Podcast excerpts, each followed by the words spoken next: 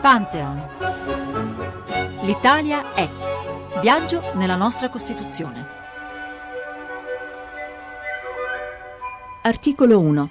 L'Italia è una repubblica democratica. Essa ha per fondamento il lavoro. e la L'Italia è una repubblica democratica.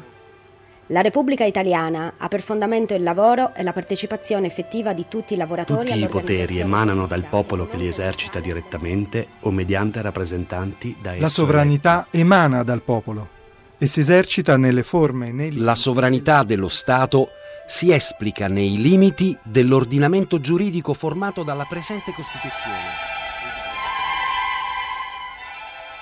Articolo 1. L'Italia è una repubblica democratica fondata sul lavoro. La sovranità appartiene al popolo che la esercita nelle forme e nei limiti della Costituzione. Buon pomeriggio da Marino Sinibaldi. Inizia oggi un viaggio nella Costituzione italiana a 70 anni dalla sua proclamazione, un intero ciclo di Pantheon, quindi delle trasmissioni di Radio 3 del sabato pomeriggio, con varie occasioni per la verità nella nostra programmazione. Abbiamo preparato anche una vera e propria festa per la Costituzione. Abbiamo scelto una data particolare, il 22 dicembre eh, prossimo, che nel calendario della Costituzione italiana, un calendario che ha una data di proclamazione, il primo gennaio del 1948, una data di firma, quella del Presidente De Nicola, il 27 dicembre del 47, ma per noi ha una data fondamentale che è quella in cui l'Assemblea Costituente, quindi il Parlamento eletto dai cittadini italiani, la votò. Questo accade il 22 dicembre del 1947 e quindi il 22 dicembre eh, del 2017 per Radio 3 sarà il giorno e la sera anche con uno spettacolo di festa eh, della Costituzione, ma insomma detto delle, delle ragioni della data, il cuore di questa nostra attenzione sarà questo ciclo di, di Pantheon nel quale racconteremo la Costituzione, avremo ogni volta via via articolo dopo articolo eh, dei compagni di viaggio che ci aiuteranno a capire il senso, i valori, le parole scelte per gli articoli fondamentali, i 12 articoli della Costituzione, attraverso di esso probabilmente conosceremo meglio anche da quali culture politiche, da quali valori, da quali progetti politici, culturali e, e civili nacque il testo costituzionale. I primi due compagni oggi sono il professor Sabino Cassese, buongiorno, benvenuto professore. Eccomi, buongiorno. Giurista, docente universitario, già giudice costituzionale, già ministro, ma questo fa parte del passato, nel presente molto attivo nel dibattito pubblico, questo conta molto professore, e poi la professoressa Mariuccia Salvati, buongiorno. Buongiorno. È una storica dell'età contemporanea, ma anche insieme della storia delle donne, questo ci offrirà probabilmente un punto di vista particolare. Tra l'altro è co-direttrice di una bellissima collana che l'editore Carocci ha dedicato proprio alla Costituzione italiana articolo dopo articolo, quindi confesso subito il debito che ho nella preparazione di queste puntate per- verso questi volumetti. Il volume sull'articolo 1 di questa collana è stato curato da Nadia Urbinati, ma con Sabino Cassese e, e Mariuccia Salvati cominciamo dunque questo viaggio. Da cosa nasce l'articolo 1 e dalle diverse versioni. Ogni puntata, l'avrete sentito, è introdotta da una specie di blob radiofonico nel quale cerchiamo di sintetizzare la discussione che portò al testo, che è una discussione fatta tra personaggi eh, quasi ormai mitologici della nostra storia nazionale, ma fatta su questioni molto concrete, quali parole usare, quali termini eh, scegliere. Dunque, da quali di questo lavoro deriva l'articolo 1? Ma soprattutto, voglio chiedervi una cosa che forse... Perché si chiama articolo 1? Cioè perché la nostra Costituzione, anche in questi 12 articoli fondamentali che racconteremo settimana dopo settimana, non ha, che so, come altre Costituzioni, detto c'è un preambolo in cui ci sono i principi costituzionali e persino nella numerazione non ho usato come altre costituzioni i numeri romani e poi quelli arabi, ma la nostra Costituzione inizia con l'articolo 1. E cosa, cosa può significare questo, Mariuccia Salvati? Significa molto perché sono stati i costituenti a scegliere di cominciare così, di non fare un preambolo e eh, in qualche modo vedremo appunto nel corso del tempo come vengono costruiti questi 12 articoli, che sono i primi 12 articoli, come si può dire, quasi estrapolati dal dibattito, eh, sintesi di un dibattito più complesso e eh, anche eh, acceso. Ma qui si volle arrivare ad una definizione condivisa. Questa condivisione comporta sia la scelta delle parole, sia la scelta dei temi. Perché appunto questi 12, questi temi e questi argomenti? I primi quattro articoli sono tutti tra loro legati. Professor Cassese, anche lei una parola su questa impaginazione, scelta di, quasi di impaginazione della Costituzione, rinunciare al preambolo, quelle cose a volte di bellissima, di altissima retorica che stanno in testa a costituzioni di altri paesi, e invece dire ci sono articoli fondamentali, ma non sono a parte, non stanno magari sopra gli altri, vengono prima, ma sono come gli altri, possiamo dire così, quale, quale, per dare un significato a questa, La questa scelta, scelta. preambolo, non preambolo, era una scelta strategica perché mettere in un preambolo degli articoli voleva dire in qualche modo toglierli fuori dall'ambito del diritto e quindi degli articoli vincolanti. Il preambolo poteva indicare una finalità ma non invece una prescrizione da seguire. È stato importante non scegliere la strada del preambolo per due motivi. Primo, perché la Corte Costituzionale, che ha fatto vivere concretamente la Costituzione, ha tratto da questi articoli molte implicazioni che non avrebbe potuto trarre se questi articoli avessero avuto una collocazione in un preambolo. E secondo, paradossalmente, che la Corte Costituzionale a questi articoli ha fatto fare un passo in più, perché c'è una giurisprudenza, per la verità limitata, una decina di sentenze, secondo la quale e questi primi articoli della Costituzione costituiscono principi supremi che addirittura non potrebbero essere cambiati e quindi ha introdotto di fatto nella nostra Costituzione quelle che nella Costituzione tedesca sono le, eh, le clausole eterne, cioè quelle norme, per esempio nella Costituzione tedesca, sulla dignità dell'uomo e della donna, che eh, non possono essere modificate. Formalmente nella nostra Costituzione ce n'è una, che è quella della forma repubblicana, che non può essere oggetto Se di non revisione abolendo costitu- interamente la o, Costituzione. o- o diciamo, lo stesso no? o il solo articolo.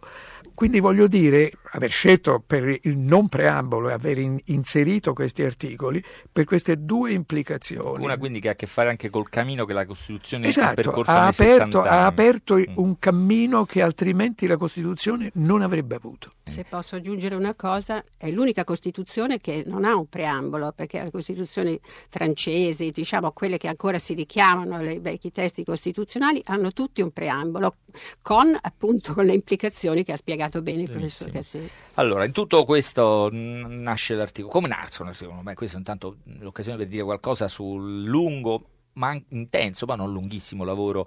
Eh, L'Assemblea Costituente viene eletta il 2 giugno del 1946, cioè contemporaneamente al referendum che stabilirà appunto la forma eh, repubblicana del nostro eh, paese, elegge una commissione al suo interno, nota come la commissione dei 75, perché 75 erano i membri dedicati a redigere il testo costituzionale. E questi si organizzarono, mi sembra, in tre sottocommissioni ufficiali, ma tutte le, le storie ci dicono che ci furono proprio discussioni sparse, non so se parlare di capannelli costituzionali, ma mi piace l'immagine che si discuta in questo modo. Il testo poi fu affidato a 18 membri che ne, ne fecero la redazione che fu poi dal maggio, mi sembra, del 47 portata all'Assemblea Costituente Generale che la discusse fino appunto al 22 dicembre, giorno della proclamazione. C'è qualcosa da dire su questo lavorio, qualcosa che può essere importante, se non altro per cominciare a accennare alle modalità e anche alle culture che lì si incontrarono, Mariuccia Salvati? Forse da storica aggiungerei che c'è stato un lavoro preparatorio del eh, Ministero Eh per la sì, Costituente. Che durante la ricostruzione affrontò questo scenario di... Eh, che tra il appunto da subito, tra il 45 e il 46, ha seguito, e ha pubblicato moltissimo, moltissimi strumenti, commissioni preparatorie, per cui eh, i costituenti erano immersi e aiutati da questi eh, e per i, qua- i primi quattro articoli decisamente fu importante la Ah. presenza del sottosegretario Giannini al Ministero appunto per la Costituente. Ma intanto il Paese lo seguiva questo dibattito, abbiamo segnali di cosa... Ah. Sì, sì, dirlo. no, no, il Paese lo seguiva. E il Ministero per la Costituente, che ha evocato giustamente la professoressa Salvati, pubblicò anche una rivistina che usciva, una specie di giornale, che Bollettino. uscì un bollettino dal Ministero per la Costituente che usciva ogni 15 giorni e di cui si interessò un giovanissimo Claudio Napoleoni. Ah, che poi fu un Eh, che poi è stato un di noto economia. professore di economia, parlamentare e così via. Il Ministero per la Costituente fece un lavoro straordinario. Ma il lavoro qual era? Fornire strumenti? Perché Sì, tradusse le principali, tradusse e presentò in centinaia di volumi le principali costituzioni straniere. Furono studiate queste Costituzioni? Furono studiate. Beh, tra queste c'era anche il lavoro di Mortati su Weimar. Certo. La Costituzione eh, di Weimar, che per certi aspetti la parte sui diritti sociali. Sociali, cioè l'antecedente. Un, l'antecedente Lavorò poi un... Ma un altro antecedente è la Costituzione della Repubblica Romana. È possibile, molto richiamata, certo, che è molto richiamata. 1849, no, 48, 48, in clima del tutto diverso.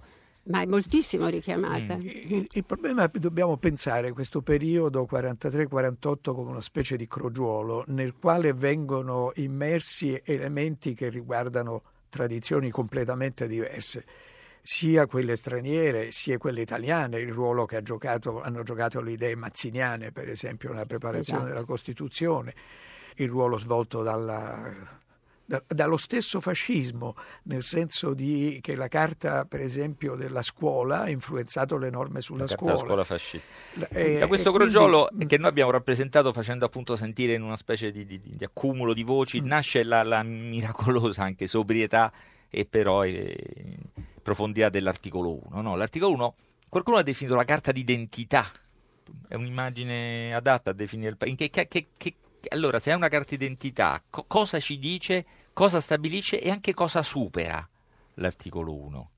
L'articolo 1 contiene in sintesi i principi fondamentali della Costituzione, perché sostanzialmente dice che l'intero ordinamento, quindi non solo lo Stato, la Repubblica, questa parola Repubblica, che non vuol dire l'opposto della, della monarchia, vuol dire l'intero Stato, le regioni, le province, i comuni, l'intera società si deve ispirare al concetto democratico e poi stabilisce il principio della sovranità popolare e, e, da questo discendono un po' tutti gli altri articoli della Costituzione. Faccio un esempio.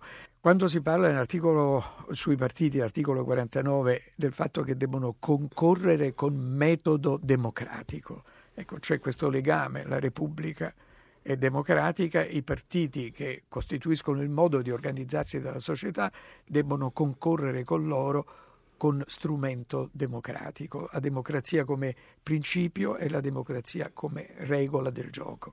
Mm. E questo è, è un collegamento molto stretto. Oppure l'altro legame quando si dice che la sovranità appartiene al popolo che la esercita nelle forme e nei limiti della Costituzione. Dicendo nelle forme e nei limiti si rinvia al fatto che i parlamentari sono eletti ma si dice anche implicitamente che vi sono alcuni che non sono eletti, che esercitano un potere. Eh, per esempio i magistrati devono essere selezionati mediante concorso, i funzionari pubblici devono ecco, essere questa cosa delle forme e dei limiti, che naturalmente sembra l'aspetto più delicato, perché poi quali sono le forme e i limiti da un certo punto di vista, e dall'altro c'è tutta, non solo in questi mesi o anni, tutta una tematica di attenzione per altre forme di democrazia, la cosiddetta democrazia diretta, meno legata a mediazioni o altro, che sembrerebbe, come dire, un pochino imprigionata da queste forme dei limiti che la Costituzione prevede nell'esercizio della sovranità popolare. Una cosa volevo sottolineare, che giustamente già in parte è stata anticipata. L'avevamo detto anche a proposito del preambolo. L'articolo che esce dalla, dalle sottocommissioni è un articolo praticamente già formato nella formula che viene consegnata ai, poi al dibattito generale. Ciò che ancora non c'è lì, ma era in un articolo in fondo, mi pare l'articolo 7 di questo preambolo, è il fondata sul lavoro. Eh, questo lo vediamo. Perché questo, ci... Esatto, questa è la prima cosa. Ci... E l'altra cosa, appunto, sì. a proposito del, del democratica, i due commi, come anche negli altri articoli, sintetizzano un intero dibattito che c'è dietro, naturalmente. Ecco, la sovranità appartiene al popolo, anche qua. Nel testo preparato da Nadia Urbinati, eh, dietro eh, ricostruisce un fortissimo dibattito legato ai due filoni, diciamo, del costituzionalismo. Quello legato al pensiero repubblicano, diciamo, il filone americano, anglosassone, insomma, no? E quello invece legato al dibattito che viene dalla Costituzione, dalla Dichiarazione dei diritti dell'89, Francesi, del, no, 89 e 93. 93 e quindi lì compare il lavoro. Allora, ecco, diciamo qualcosa su questo, perché se, diciamo, se è una carta d'identità contiene due elementi pregnanti o anche potremmo dire critici, tant'è che furono al centro di una certa discussione. Intanto Cassese appartiene al popolo, ora come tante frasi a noi sembra ripetute, sembra ovvio, in realtà ci fu una discussione se emana dal popolo, promana dal popolo, cosa significa che appartiene al popolo e cosa significa indicare subito quelle forme e quei limiti. Vuol dire che c'è una scissione tra la titolarità e l'esercizio, cioè la titolarità le varie formule che furono indicate erano poi più o meno equivalenti, emana, risiede, è del popolo, spetta al popolo, erano queste le varie soluzioni che vennero considerate e alla fine fu scelta quella che c'è oggi nella Costituzione appartiene al popolo. Ma questo vuol dire poi che il popolo può affidarne l'esercizio ad altri soggetti. Perché? Perché si fece una scelta di democrazia rappresentativa, cioè di democrazia delegata. Il popolo non prende decisioni, ma sceglie delle persone che in nome del popolo prendono decisioni salvo l'integrazione della democrazia diretta con i vari tipi di referendum, referendum previsti, previsti, dalla Costituzione. Costituzione. Forme e limiti, poi diciamo aggiungere qualcosa? Come si arrivò a dire forme e limiti? A quale forme e limiti si alludeva? Ma secondo, secondo me si alludeva, si alludeva innanzitutto a quell'articolo 49 che già stabiliva col metodo democratico, indicava un altro aspetto della democrazia, e cioè che si gioca un gioco pulito. Non cosa si intendevano ecco, per metodo democratico? Metodo democratico. L'espressione metodo democratico si contrapponeva alla formula che si voleva introdurre invece per l'organizzazione sindacale, che doveva essere una base democratica, cioè metodo democratico lottare ad armi pari, mm. rispettarsi reciprocamente e rispettare le regole del gioco. Ecco, questo si voleva dire con metodo democratico e questo si collega alle forme e ai limiti insieme con le norme che riguardano i referendum, eh, le elezioni e così via. È per questo che dicevo prima che in sintesi in questi 21 parole, comi, quante sono? 21, 22? Sono adesso... pochissime parole in cui c'è un riassunto praticamente di tutto quello che viene dopo. Mm, beh, con questi elementi appunto il lavoro, Mario Lucia Salvati, si sceglie di fondare la Repubblica sul lavoro, anche qui tante discussioni, chi diceva la Repubblica di lavoratori, adesso... Però insomma, quella è, è una cosa particolare, perché non sulla libertà, che forse sarebbe stato un valore più semplice, tra virgolette. Eh, faccio un esempio nella discussione proprio sul eh, tema fondata sul lavoro, a un certo punto tra gli emendamenti suggeriti ci fu l'onorevole Tosato, Democrazia Cristiana, che rispose a una proposta di emendamento del Partito Repubblicano, emendamento La Malfa, che chiedeva di fondare la Repubblica sulla democrazia e sulla libertà e sul lavoro.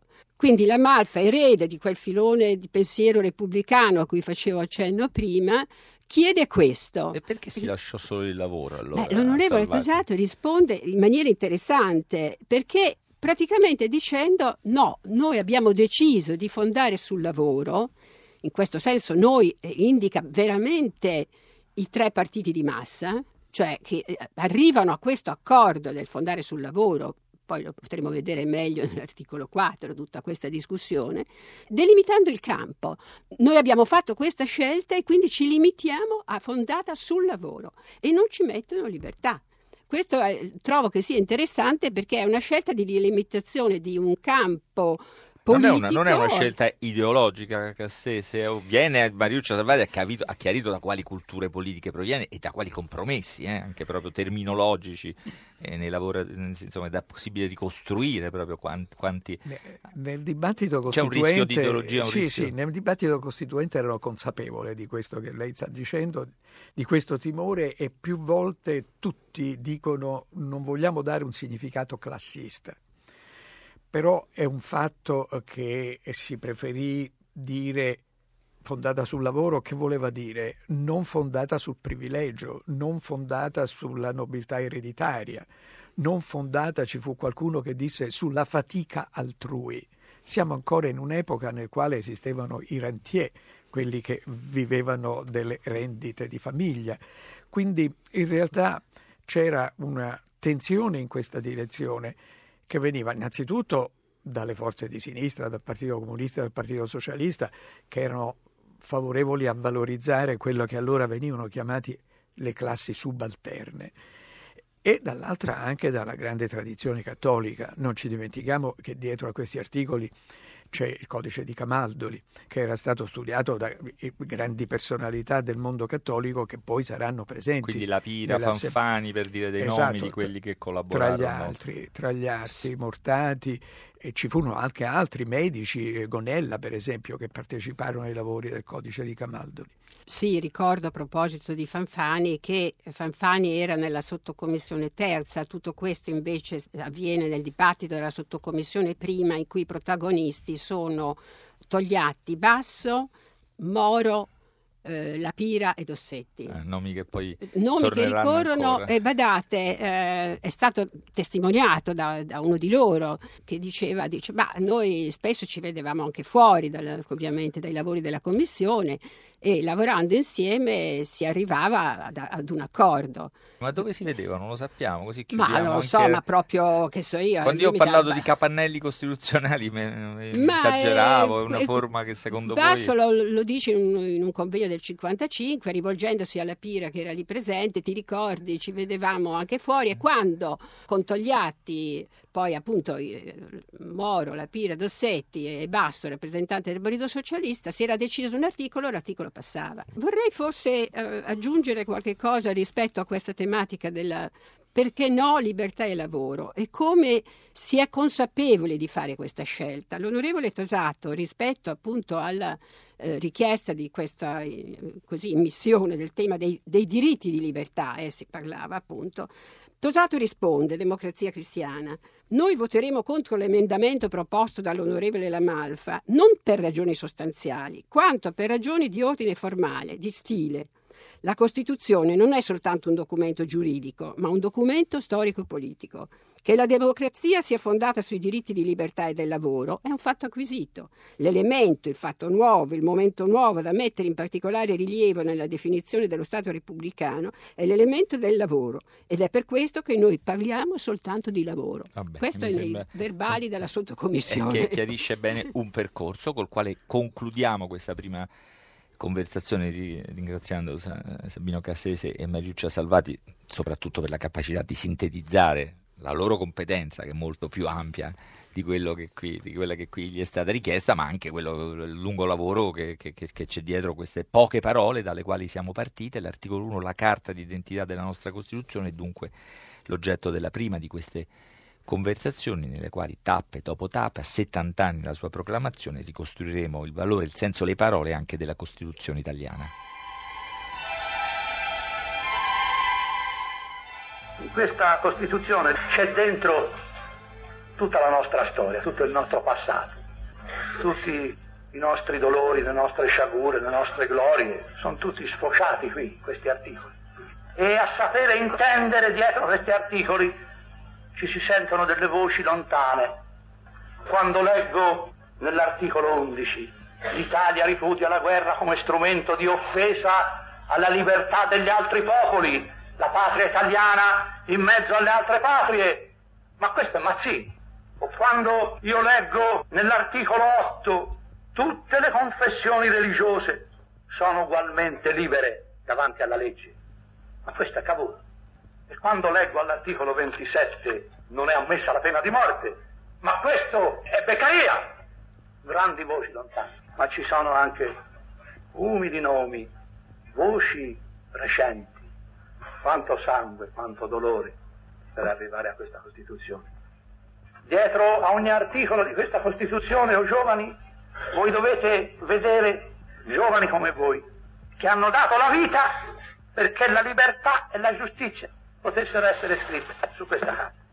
Quindi quando vi ho detto che questa è una carta morta, no, non è una carta morta, questo è un testamento, un testamento di centomila morti era la voce di Piero Calamandrei, avvocato, politico, uno dei fondatori del Partito d'Azione, uno dei membri dell'Assemblea Costituente che scrisse questa nostra Costituzione. Questo era un frammento dal discorso che tenne agli studenti dell'Università di Milano nel 1955, un anno prima della sua morte, ma soprattutto nel decimo anniversario della Resistenza, un anniversario che fu importante per cominciare a riconoscere la grandezza di quella eredità. È la prima delle voci che ascolteremo settimana dopo settimana per restituire qualcosa anche dell'emozione e della forza, naturalmente di chi la Costituzione la, la scrisse. Il secondo spazio che eh, ascolterete tra poco, è un viaggio nelle parole che la Costituzione usò per capire perché furono scelti dei termini, cosa significavano quelle parole precise, ma soprattutto per capire anche come fu possibile scrivere un testo così lucido, così limpido, così sobrio, così comprensibile, tanto che può essere letto anche da dei ragazzi e dei bambini in edizioni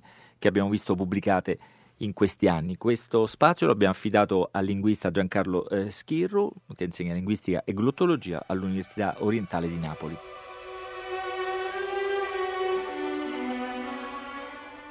La qualità fondamentale di questo testo è il suo lessico neoclassico, nel senso che molte delle sue parole hanno una storia antichissima alle spalle, si erano già fissate nel periodo risorgimentale nel loro significato che giunge fino a noi, tanto che erano presenti già nella Costituzione della Repubblica Romana del 1849, ma a loro volta hanno una storia molto più antica che parte per molte di esse fin dal mondo classico, antico, greco e romano.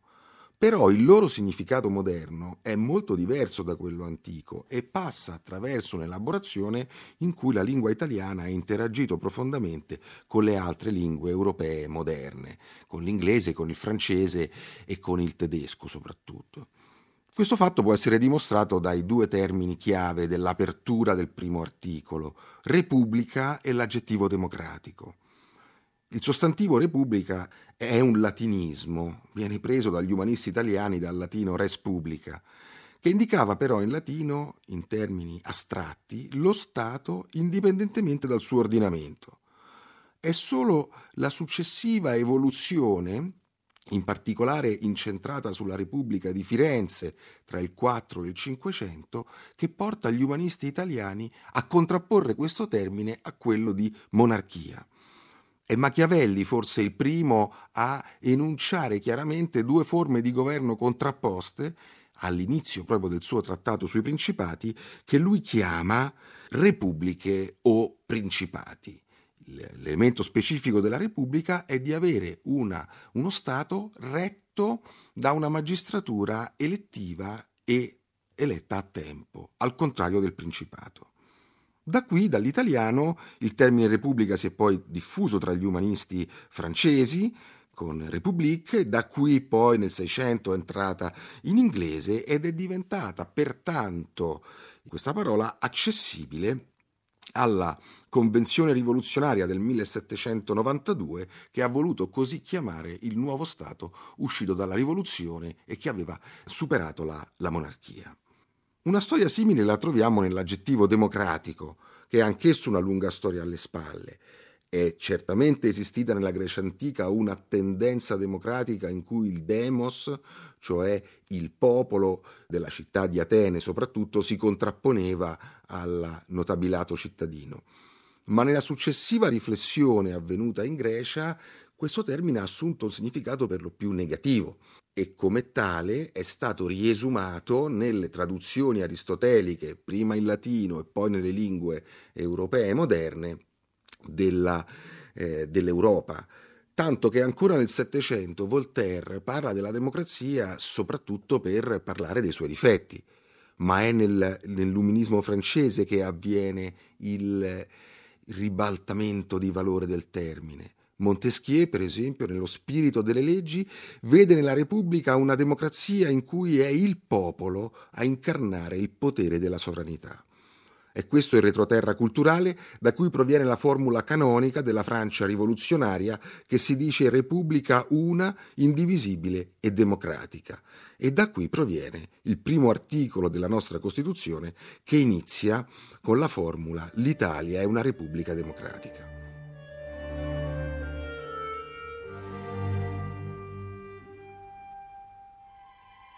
Pantheon torna sabato prossimo con la seconda puntata di questo viaggio nella Costituzione italiana, dunque il nostro articolo 2. Eh, Fino allora la puntata può essere riascoltata e scaricata dal sito pantheon.rai.it. Questo è un programma di Federica Barozzi, Diago Marras e Lorenzo Pavolini con la regia di Cettina Flaccavento. Da Marino Sinibaldi un saluto e l'appuntamento a sabato prossimo. La libertà non è star sopra un albero anche il volo di un moscone, la libertà non è uno spazio libero, libertà è partecipazione.